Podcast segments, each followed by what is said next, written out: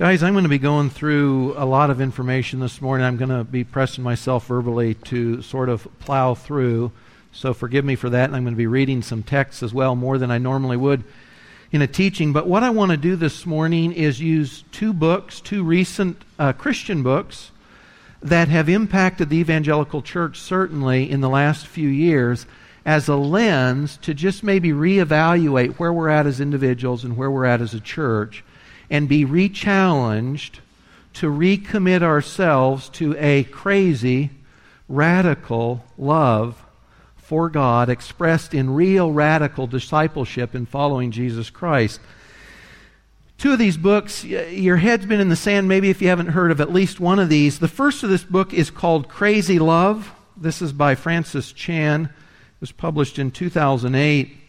This, this book has sold over a million copies, and in Christian circles, that's phenomenal. It's phenomenal. This Publishers Weekly said in part about Chan's book, he was the founding pastor, by the way, of Cornerstone Church in Simi Valley, California. This is a, a, a mega church for sure. More recently, he's taken some time off to do some other things. But Publishers Weekly said of his book, he offers a radical call for evangelicals to consider and emulate in this debut guide to living crazy for God.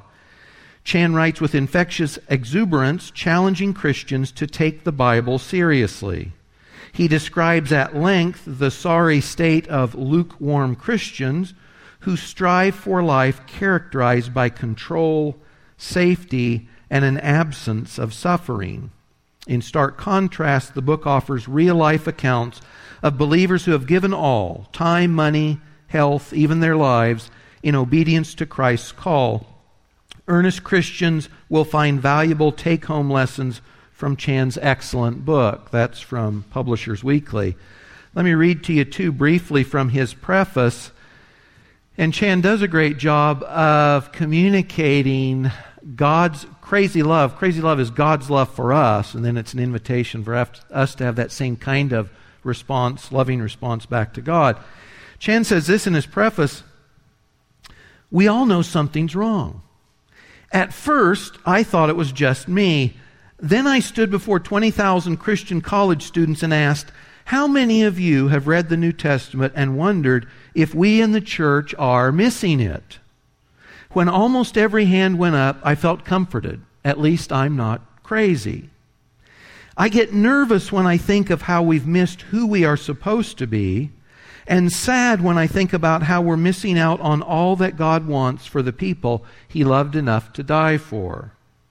I hope reading this book will convince you of something that by surrendering yourself totally to God's purposes, He will bring you the most pleasure in this life and the next. The core problem isn't the fact that we're lukewarm, half hearted, or stagnant Christians. How's that for descriptive? The crux of it all is why we are this way. And it is because we have an inaccurate view of God. We see him as a benevolent being who is satisfied when people manage to fit him into their lives in some small way. We forget that God never had an identity crisis. He knows that He's great and deserves to be the center of our lives. Jesus came humbly as a servant, but He never begs us to give Him some small part of ourselves. He commands everything from His followers.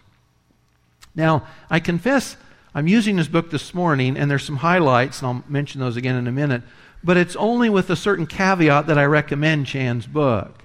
Uh, I'm a stickler on things like the doctrine of salvation versus discipleship. And in my view, Chan mixes those up pretty notably. So that if you're a Christian and think that you might be what he calls lukewarm, by his definition, you're not saved. In his book, he's very clear on this.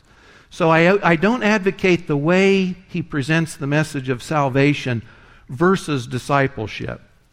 But there are upsides to the book, certainly. He reminds us all of the all consuming cost God calls us to in discipleship. And that's the highlight of both of these books. That is the upside. And if you read it and you look past what I consider the mixed theology, you will be challenged. And in both of the books that we're referring to this morning, they would be worth reading if just for the real life illustrations, the stories from people that have been impacted and that have been part of the church as represented by these books. So, with a caveat just related to that theology. The second book that's making waves, especially last year, and I'm sure we'll go into this year as well, is called Radical. And this is by David Platt. This was published just last year. It's subtitled Taking Back Your Faith from the American Dream. And the McFalls were nice enough to pass out a number of these books to church leadership. I got a chance to read it on the plane on the way back from Southern California. Uh, when he says the American dream, Christians kind of coming back from the American dream, what he means by that is having a view of life in which we take who we are and what we have so that we can make much of ourselves. That's his view as he's describing the American dream. That's what he's referring to. By the way, if you've, if you've uh, seen Platt, this guy looks like he's 19 years old. He's got three advanced degrees. He's the pastor of a megachurch in Alabama, their senior pastor. He's taught internationally. And in both books, I'm struck by, thinking of Team Haiti this morning, both Chan and Platt have been significantly impacted in their theology and practice by the fact that they've spent time in third world countries. And they viewed the faith through third world Christianity and third world churches where life's a whole lot different than it is here in the United States. So that's impacted both of them. Platt writes this in his book in part. He says, instead of asserting ourselves, this is in contrast to, again, the way he's describing the American dream or American life. Instead of asserting ourselves, we crucify ourselves. Instead of imagining all the things we can accomplish, we ask God to do what only He can accomplish. Yes, we work, we plan, we organize, and we create, but we do it all while we fast, while we pray, while we constantly confess our need for the provision of God. Instead of dependence on ourselves, we express radical desperation for the power of His Spirit, and we trust that Jesus stands ready to give us everything we ask for so that he might make much of our Father in the world.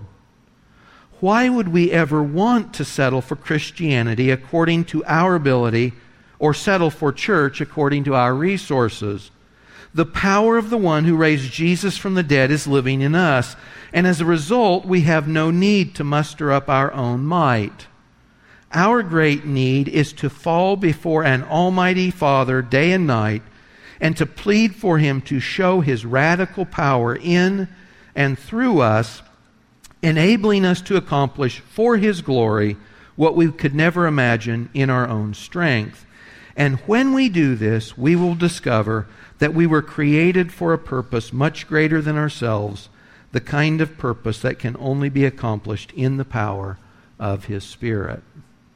That's Platt. Radical. Like Chan, Platt is out to challenge Christians that our view of life in following Christ has been woefully inadequate. Woefully inadequate. And that this is a wake up call to take seriously the crazy love God has for us and that we should return to Him, and the radical nature of the call to discipleship that we're supposed to be responding to. On the negative side in Platt's book, he tends to overstate his positions. Uh, he, without nuance, says things that need to be clarified later. Sometimes he clarifies those things and sometimes he doesn't. But having said that, Platt's book is one that I highly recommend because I know as I read it, I was really challenged. And I was driven back to the Lord to say, Lord, what do you want from me? And what do you want from Lion and Lamb Church? Are we blowing it? Are we pursuing you in the things you want from us? So it's definitely a book that I felt personally challenged by and would encourage you to entertain at least as well. If you, on either of these books, if you read them, if you're particularly conscientious, or if you tend to be hyper responsible, and you know who you are, and I know there's a number of you in this group, you have to be a little careful when you read these. Uh, you have to hold those things lightly enough that you end up really with God's conviction uh, not something else. You know, if you tend to be very conscientious, you're ready to bear your load and everyone else's too. So the caveat on both books, too, if you tend to be like that, you need to read them with some discernment and maybe some patience and say, Lord, as this shakes out, what do you want from me as I reconsider my life and your call? Um, both books emphasize evangelism and service to the poor as one of their main points about the radical call or nature of discipleship. And again, both have been in third worlds and this has really impacted the way they're looking at life and the call Jesus has on the church. That is one of the world shaping ways God wants us to be involved in what He's doing is through ministry to the poor and evangelism in places in the world where they simply haven't heard about Christ yet or haven't seen the gospel affirmed. Both books use crazy, radical titles, language, and illustrations as they try and drive home this point about the crazy, radical nature that we're called to in our response to our salvation. A radical call to commitment and discipleship. And both books address this issue that is undeniably true. It doesn't matter what study you look at, probably for the past 20 years or so. When surveys are done that compare Christians, and by this I mean evangelical Christians, with the rest of the culture, there's not a dime's worth of difference between us and the larger culture. And it doesn't matter what you look at. And this is an indictment. So all the surveys say the same thing. And that most of us as Christians don't have a goal that rises higher than the culture's, which is we want a safe life, we want a comfortable life, we want a blessed life, we want blue skies and green lights. And you know, I'm struck reading through 2 Corinthians when Paul was assuring the Corinthian church that he was an apostle the evidence of his testimony was the sufferings he had endured for Christ and in Christ's name. And so there's this radical call to change the expectation we have for ourselves, the goal we have for our life. Going back to Platt's The American Dream, God's goal for our life isn't comfort. And you know, Jesus said through Paul, if you desire to live godly lives in this world opposed to Christ, you will suffer persecution. So it's a radical call to see life differently for the church here in the West, for sure. Now, I think one of the reasons these books have resonated so well and sold so well is because they really do touch a nerve. And it's like a doctor touching a tender spot on the evangelical church. And it's like somebody opening the door that there's a secret that we sort of all know but don't say, like Chan in his college stadium. It's that most of us, most of us evangelical Christians, are living lives of some kind of quiet desperation. Glad we're saved, but wondering where's the rest? That I thought life would be more than I'm experiencing. I thought I would have a bigger impact on the world. I thought things would be different. And I think this is true pretty much across the boards.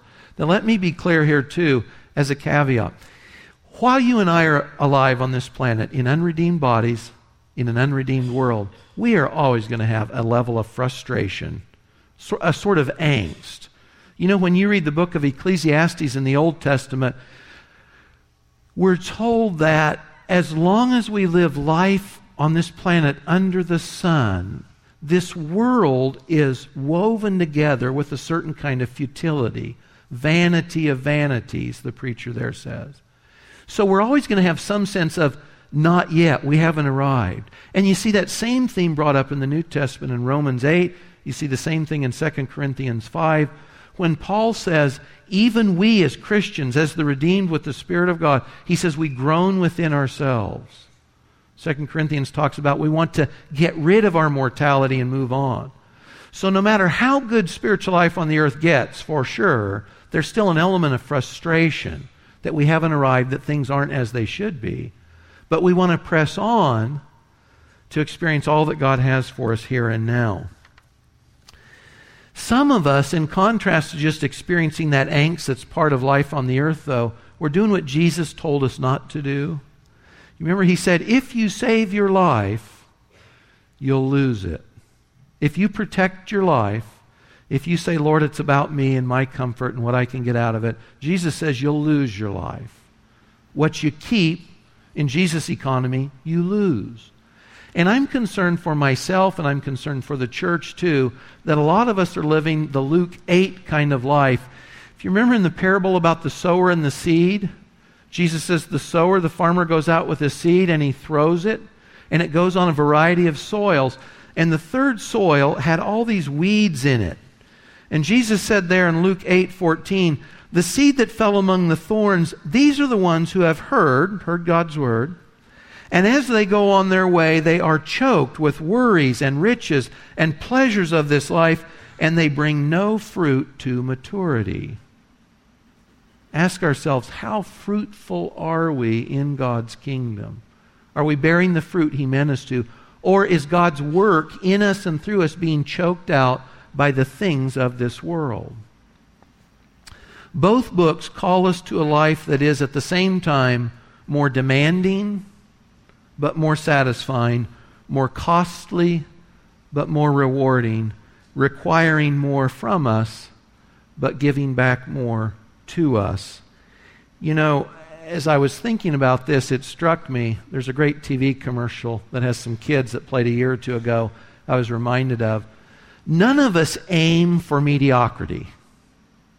None of us say our goal in life is to arrive in heaven and Jesus says, I have no rewards for you, right?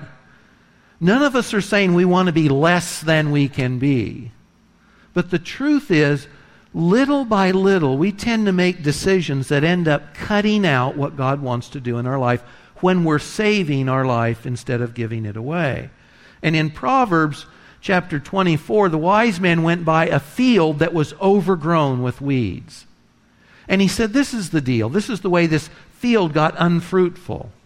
All these weeds, but no fruit. How did it happen? And he says, Well, there was just a little sleep, a little extra sleep. There was just a little extra slumber. I just folded my hands for a little while. And that's how my poverty came on me.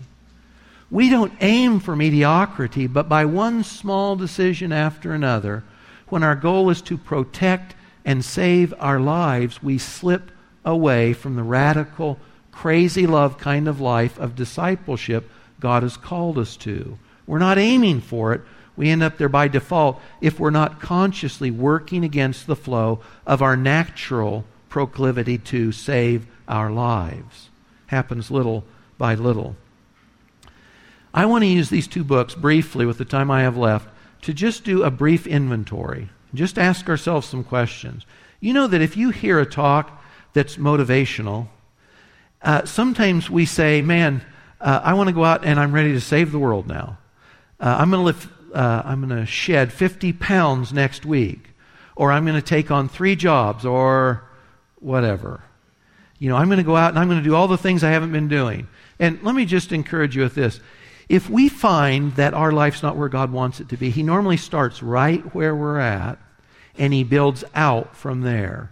And so, as we think of crazy love and radical discipleship this morning, I just want to start at home and just do a little inventory. And you walk through this with me. Hopefully, you have a study sheet and can write some of this down for yourself. Crazy love and radical discipleship starts right where you're at, right in your personal state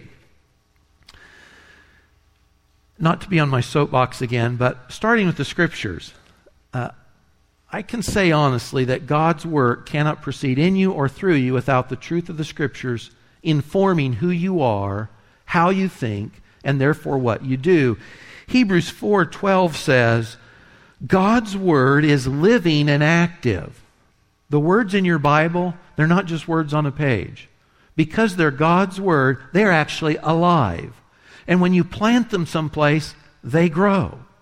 God's word is living and active. It's also sharper than any two edged sword. God's word is so sharp that it can cut things that we think look indistinguishable. It says that it can, it can cut between the soul and the spirit. Where does that end? Where does one end and one begin? I don't know. But God's word does. Bone and marrow, it can separate the two we often don't know our own hearts and our own motives. But you know that if you'll give yourself to read the scriptures, God's word lays it all bare. And God's Word goes down to and informs me what my real motivation is, or what the truth really is, or how I'm blowing it, or in the ways I'm right where God wants me to be. But if we're not in the Scriptures, God's Word cannot be alive and active in us, and it's not discerning our thoughts and intents. And if we want to save the world, guys, we've got to be reading our Bibles. We've got to be letting the truth of the Scriptures inform us. Jesus said in John 8, 31 and 32, also, one of my favorite verses. He said, If you're my disciples, really, not just if you say you are, if you're my followers, really, you live in my word. You abide in my word. And he says, when you do that, you know the truth, and the truth sets you free. To the degree that we don't know what's true, we haven't imbibed deeply enough of the truth of the Scriptures. And if we look at our lives and realize we're clinging to things God doesn't want us to, we're pursuing things God doesn't mean us to, there's some level at which it's because we don't have the truth of Scripture that has set our souls, our hearts, and our minds free. We need the truth of the Scriptures. In the Scriptures, God speaks to us. We're in a relationship, and that means we need to speak to the Lord as well. You look at Psalm 5, verse 3. This is David speaking. David knew the Lord pretty well, knew a thing or two about prayer. David says there, In the morning, Lord, you'll hear my voice. In the morning, I will order my prayer to you and eagerly watch. David said, Lord, I'm getting with you first thing in the morning. I'm going to talk to you first thing. And I love the way that verse ends. And then I'm going to eagerly watch. And I think what David is saying is, Lord, I'm committing the day to you in prayer, and then I'm looking to see how you're at work in it. So David starts the day by praying, talking to God, unloading the things that are on his mind, or asking for help in the things that are coming up that day. Look in Matthew 14 23, also in the New Testament. Matthew 14, Jesus has had a really busy day. He's fed a few thousand people, you know, multiplied a few fish and loaves. Been the end of a long day when he was trying to get away by himself. And at the end of the day, it says he sent the crowds away. He went up on the mountain by himself to pray. And when it was evening, he was alone there. You can read other gospel accounts that say Jesus rose early while it was dark to get by himself to pray. Jesus' habit was morning and evening getting alone by himself to simply pray to his Father. Now, if God the Son on earth needs to start and end his day talking to his Father, I'll bet there's a pretty good chance you and I do too.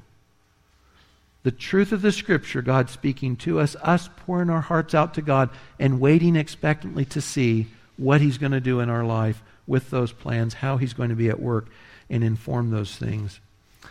I was glad Steve Green, a week ago, as he talked about uh, his teaching on the front end, he mentioned that there are a lot of people who will tell you they like Jesus, but they don't like the church. Jesus is okay, but forget the church. Now, I understand the sentiment. I totally get it. And a lot of people have been to churches and they're hypocritical and they look down their nose or they're just not authentic and they don't want anything to do with it. And I don't blame them. But, guys, you can't be a follower of Jesus and not love the church because Jesus loves the church. And so, with all its warts and sins and failures, we have to be committed to the church. It's a requirement. But as those in the church, I just want to suggest that we see personal and corporate integrity as a non negotiable so that we don't unnecessarily offend those who don't yet know Christ or simply young immature Christians who have not yet plugged into the church. Personal and corporate integrity doing what we say. Peter said in 1 Peter 2:12, "Keep your behavior excellent among the Gentiles, so that in the thing in which they slander you as evildoers, they may, because of your good deeds, as they observe them, glorify God in the day of visitation." Peter's saying, guys, if they're speaking ill of you, let it be slander. It's not true. And when Christ appears, they'll glorify God because they'll then tell the truth to God. Man, they were right on. They told the truth. They spoke in love. They did what they said they were called to do. So if it's slander, that's okay. But let our behavior be excellent among the Gentiles. In our places of employment, with our friendships, especially with folks who don't know the Lord, school, etc., are we known as having integrity? Is Lion and Lamb known for integrity and authenticity? We do what we say, or we aim for it. And when we blow it, we say so. That's okay. Everybody's going to blow it. Doesn't mean that we're perfect. Lord knows. But when we blow it, do we say so? Are we honest and upfront? Do we have integrity? Jesus said in Mark 7, and he was quoting Isaiah 29 13, he spoke to the Jewish leaders of his day, and he said, This people honors me with their lips, but their heart is far away from me. Guys, you're religious, and it's meaningless. You play the role, you go to synagogue and temple, but you don't know me. And I think religion is a lose lose proposition. It's a lose lose proposition. If you're religious but not in a vital relationship with Christ, you don't have the reality of the relationship. That's a loss. But then also you've said, I've got to maintain a certain religious appearance, so I deny myself all kinds of pleasures that would otherwise be available to me. And you lose there too. I just think religious people are the biggest losers on this planet. And guess what? We shouldn't go there. We, we want to know Christ really. We don't want to play at something. Why bother? Really, eat, drink, and be merry. If you don't know Christ or you don't want Christ, eat, drink, and be merry. That's a benefit, short term at least. But why waste a life on religion? Why waste it? It's a lose lose proposition. And Jesus indicts no one more sternly than religious hypocrites. We don't want to go there. We want a personal integrity. Is that what's characteristic of us as individuals and as a church? Taking that personal, that's the pulse on our personal, and expand it into the kinds of relationships or stages or states of life God has us in. If you're an adult single, by the way, I know there's more adult singles than wish they were in this group right now. And you know, the age of marriage has risen to 28 and 27 years old, male and female respectively. And I know, before getting into any of this, let me assure you, I've not met one adult Christian single who told me they were called to be a eunuch. Not one. Everyone I talk to says, I'd love to be married. I haven't met anybody that says they're called. And God's will for most of us is marriage. But as long as you find yourself in the stage of life as an adult single, just think about this. In 1 Corinthians 7, Paul is talking to the church about marriage and singleness. And the truth is, he's hedging on the side of encouraging people to remain single to choose a single life. And he says in verse 35, I'm saying this for your own benefit, not to put a restraint upon you, not to keep you from something good, but to promote what is appropriate and to secure undistracted devotion to the Lord. Paul says in this chapter, when you're married, you have extra concerns in life your spouse, the bills, your children, etc. It's a, it's a labor and it requires energy and time and focus. He says, if you're single, you're free to give Christ your undistracted devotion. And so let me just ask you if you find yourself as an adult single, are you entertaining this call? Undistracted devotion to Christ. You have more time, more energy than most married folks just for that focus. Is that something you're taking seriously? In 1 Timothy 4, verse 12, Paul wrote to a young adult single, Timothy. And he says there, Let no one look down on your youthfulness, but in speech, conduct, love, faith, and purity, show yourself an example of those who believe. I'm an adult single, I need to take those words to Timothy seriously. Am I showing myself an example of purity? As a Christian in Christ Church, am I showing myself an example of purity? If you're married, most adults are. If you're married, wives, are you single mindedly determined to love, support, submit, pray for your husband? Swallow hard, think about it. Are you absolutely 100% committed to love, submit, respect, support, pray for your husband? The reason I say this is this is, without doubt, Christ's repeated injunction and command to wives, isn't it? Ephesians 5 and Colossians 3. Always says the same thing submit, respect, love, support. That's what you are called to as a wife. Is that what you do? And would other people say that's what you do? Would your husband say that's what you do? And husbands, it's easy to talk about wives, Trevor. You know, point the finger at somebody else. But husbands have the greater call, don't they? The greater burden or responsibility. Because husbands are called to love their wives with the kind of sacrificial, life denying commitment Jesus gave for the church. So, husbands, ask yourself this, and then ask your wives Is your wife a better person because she married you? And is she becoming the person in Christ God means her to be because she's married to you? And are you conscientiously, thoughtfully, prayerfully serving her so that she is growing and becoming more and more the person in Christ God means her to be? See, if we're ready to go save the world but we're not loving our wife, there's a problem. If I'm ready to go be a missionary to the darkest parts of Africa but I'm not praying for my husband, there's a problem. God starts from the inside, He works out from there.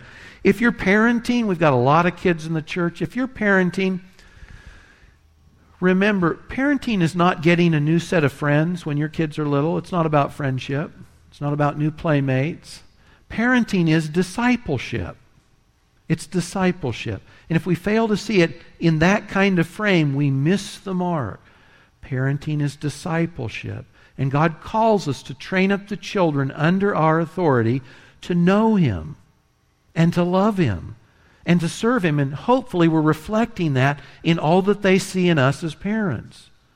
Are you discipling your own children? Again, if we're ready to go to share the gospel with people in other parts of the world, but we're not discipling our own children, there's a problem. God starts where we're at, works out from there. And kids, children, Shelby. You know, God speaks to children, doesn't He? And you know what? He always says the same thing to kids. Why is that? Children, obey your parents. Wow. Children, obey your parents. You know, if you read the life of somebody like Samuel in the Old Testament, 1 Samuel, that's what he did. And he's a picture of Christ. He obeyed his parents, and he obeyed Eli in the tent of meeting. And gosh, you know what? If you read in Luke's gospel, you know who else obeyed their parents? Jesus obeyed his parents too. Can you believe that? God the Son on earth taking orders from Mary and Joseph.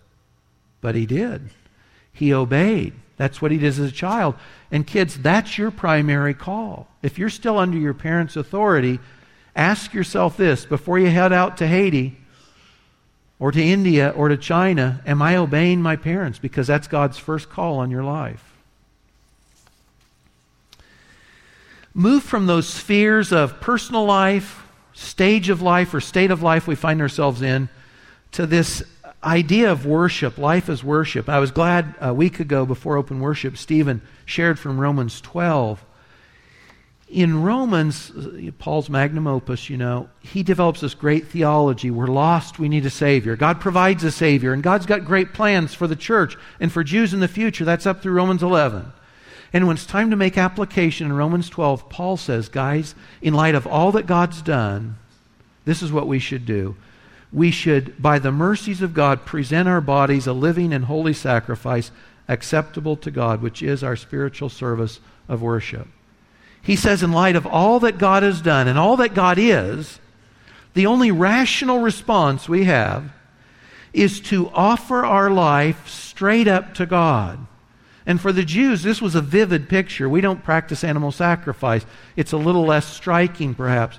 But if I take that animal and I slit its throat and kill it and burn it on the altar, I know who got all of it, don't I? I didn't get any of it. It was all for God. And Paul says, take that kind of thinking to our life lived here on the earth. It's a sacrifice that we offer to God. Ask yourself this in my worst moments, can I offer those words I just uttered to my spouse or child to God? Those thoughts I've been entertaining that others aren't aware of, can I offer those as sacrifices to God? Gets a little personal, doesn't it? My whole life is supposed to be an offering to God. This isn't legalism. This isn't jumping through hoops. This is saying, in light of what God has done for me and who He is, I should say thank you by giving Him the rest of my life. This is rational. This makes sense. This is appropriate. Do we see our lives as an offering to God? Guys, if we do, this simplifies everything. Because then, if God says, Mike, I want you to serve me in Topeka, I say, Great, Lord, I'm good to go. If He says, Mike, I want you to serve me in this place in the world, I say, Great, Lord, I'm good to go. Because life isn't about my priorities, and it's not about saving my life. It's about offering my life to Christ for His use and His glory. And our lives are meant to be a sacrifice given back to God. Worship is not, in the Scriptures, primarily what occurs in a church meeting on Sunday morning while musicians are playing instruments, though it's certainly part of that. Part of that. Let me ask you this on church worship when we get together, can we say things like the psalmist said, the sons of Korah in Psalm 45? They said there, My heart overflows with a good theme. My tongue is the pen of a ready writer. I'm like a guy who's just waiting to get my pen in hand so I can write this stuff out. It's so good. The things that I have thought about, meditated on concerning the king. The sons of Korah, seeing God as their king, said, my heart's overflowing. I can't keep it in. It's like a cup that's running over. Is that what you feel like when you come to church on Sunday morning? Maybe, sometimes, maybe not. But that's the call, isn't it? That when we get together, we overflow with a good thing because we know who we believe and who saved us. And we're thinking about Him during the week so that when we come together corporately, you put all that overflowing thanksgiving to God and the church corporately, Paul says in Romans 15, with one voice declares God's glory. Is that what we're doing on Sunday morning? Are we bringing that kind of overflowing heart? Uh, here's another secret for you guys. Most of us are afraid. Did you know that? Most of us are afraid when we worship. And it goes something like this What will Steve think about me? The guy next to me if I raise my hand when I'm praying or singing. And I bring this up in the context of Revelation chapter 4. Ask yourself this Do I practice the kind of fall on my face worship that you see in heaven? Flat on my face before God. Because in Revelation 4, there's a picture of worship and it's 24 elders, probably representing Israel and the church. And these guys are glorious in heaven on thrones. These guys are sitting on thrones in heaven with golden crowns. They're glorious, they're majestic, they're seated in glory. And what do they do when Jesus shows up in the midst? They take those crowns, they throw them at his feet, and what do they do? They fall face down, flat in his presence, and they say, Worthy are you, our Lord and God, to receive glory, honor, and power. Do we practice fall face down flat on our face worship to God? And this is what I mean about we're afraid of each other. You know what? We practice routinely a form of idolatry in the church on Sunday morning because we care more about what the person next to us thinks of us than we do God and then we do Christ. I don't think that's what he's after. And it makes us small, small people. And we should be enlarged like those elders in heaven because we're not afraid to declare the excellencies of the one who's called us out of darkness into his glorious light. Do we practice overflowing worship, flat on our face worship when we gather as a church? Ask yourself this too Does our giving, not just in finances, in time and energy and finances, does it reflect the crazy kind of love God has for us and the radical kind of call He has on us in following Him, in discipleship? Peter said this in 1 Peter 4, verse 2. He said, Live the rest of the time in the flesh in your bodies, no longer for the lusts of men, for our personal desires, but for the will of God. Did you know that all our time is God's time? Pete says, guys, live the rest of your time not for your own desires, but for the will of God. We just ended 2010. We just began 2011. When you look at your calendars or your iPhones or whatever you manage your time on, do they show, do they reflect a commitment to give God our time? Whatever that might look like. Are we giving God our time? 2 Corinthians 8, verse 9, Paul was writing to the church talking about financial giving also. And there he says, You know the grace of our Lord Jesus Christ, that though he was rich, yet for your sake he became poor, so that you through his poverty might become rich. When it came to giving financially, Paul says, Guys, Jesus, our Lord, he's the example. He took the stuff he had, the riches, and he gave it away so that you could be benefited, so that you could be enriched. There's obviously a wisdom issue here about savings, and I hope I don't overstate myself here. Uh, being wise, savings, paying bills, I'm not advocating that uh, we necessarily sell all our possessions and not know how to pay our bills or take care of ourselves, certainly. But are we practicing that kind of radical, costly giving in our finances as well as our time? Is Jesus our model? Are we his disciples? Do we reflect his kind of costly giving? Winding down with this, uh, you know, in the scriptures, as a Christian, you have the highest standing possible of a human being because you're now called sons and daughters of God. Those who have trusted in Christ, who simply said yes to God's offer of salvation through his son Jesus, are now his sons and daughters. Highest calling you could have. You're also, as a Christian, members of his bride. Jesus loves the church, his bride. This is a high calling. But you know, there's another word that's used of Christians repeatedly throughout the New Testament, and in the Greek it's doulos, and that means slave. And did you know that in the realm of discipleship, our primary name, term, is slaves? Bond servants, servants, interpreted a variety of ways in, in our translations. Do we see ourselves as slaves of Christ? The humble position, that our life is a response to our master's priorities, not our own. That's radical. That's costly. That's crazy love returned. And you know, Paul, the most exalted, preeminent apostle, every time he talks to people, he says, Hey, I'm Paul, God's apostle, Christ's slave. I'm Christ's slave. Are we looking at our life in that kind of perspective? I belong to Christ. He's my master, and my goal on this earth is to do his will. You know, all of us are called as his servants. And that call is going to vary with each one of us a little bit at least. But I hope that we develop a sense of purpose in service, both at home in our own backyards and in the rest of the earth as well. And that's, that's illustrated well this morning, just as we pray for a team that's going to Haiti.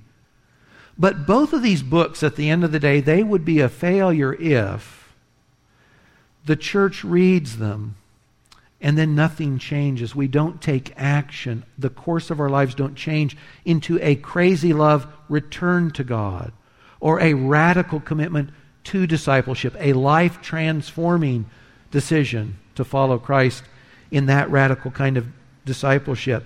So I don't know where you guys, at the end of the day, I don't know how God will choose to use any of us individually or us as a church. This can start as close as our homes. This can st- start simply serving your neighbors and sharing Christ with your neighbors. This could be serving in the rescue mission in North Topeka. This could be short term mission trips.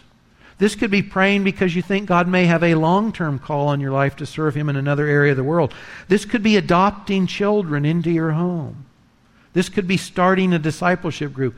I don't know for individuals where this goes, but we should be asking ourselves, Lord, Master, what is your call on my life? Where and how do you want me serving?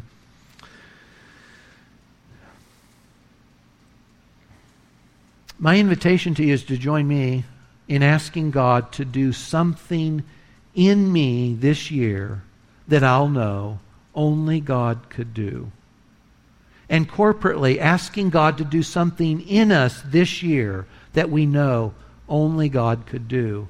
And then also doing something, Lord, through me this year that I know only happened because you were at work. And Lord, through us corporately at Lion and Lamb, doing something through us that we know only happened because you were at work. Both of these books do a great job about helping us raise our eyes and think about the crazy, costly love God has for us, the radical call in discipleship He has on us as well. And my hope is that in authentic, real ways for each one of us, in 2011, at the end of the year, we can turn back, look at the previous year, and say, wow God really did something. We prayed about that. God spoke, He led, and this is what we did in God's power because His Spirit was at work. This is the crazy love we responded to God with. This is the radical cost of discipleship in our lives. Father, thanks that you did not piecemeal out your love to us little by little, but in your Son, the Lord Jesus Christ, you poured it out richly and abundantly. Lord, we were beggars. We had nothing to bring to you, and you blessed us and saved us in Christ your Son. Father, help us to respond to that costly, radical love for us with a costly, radical commitment to you. In Jesus' name, amen.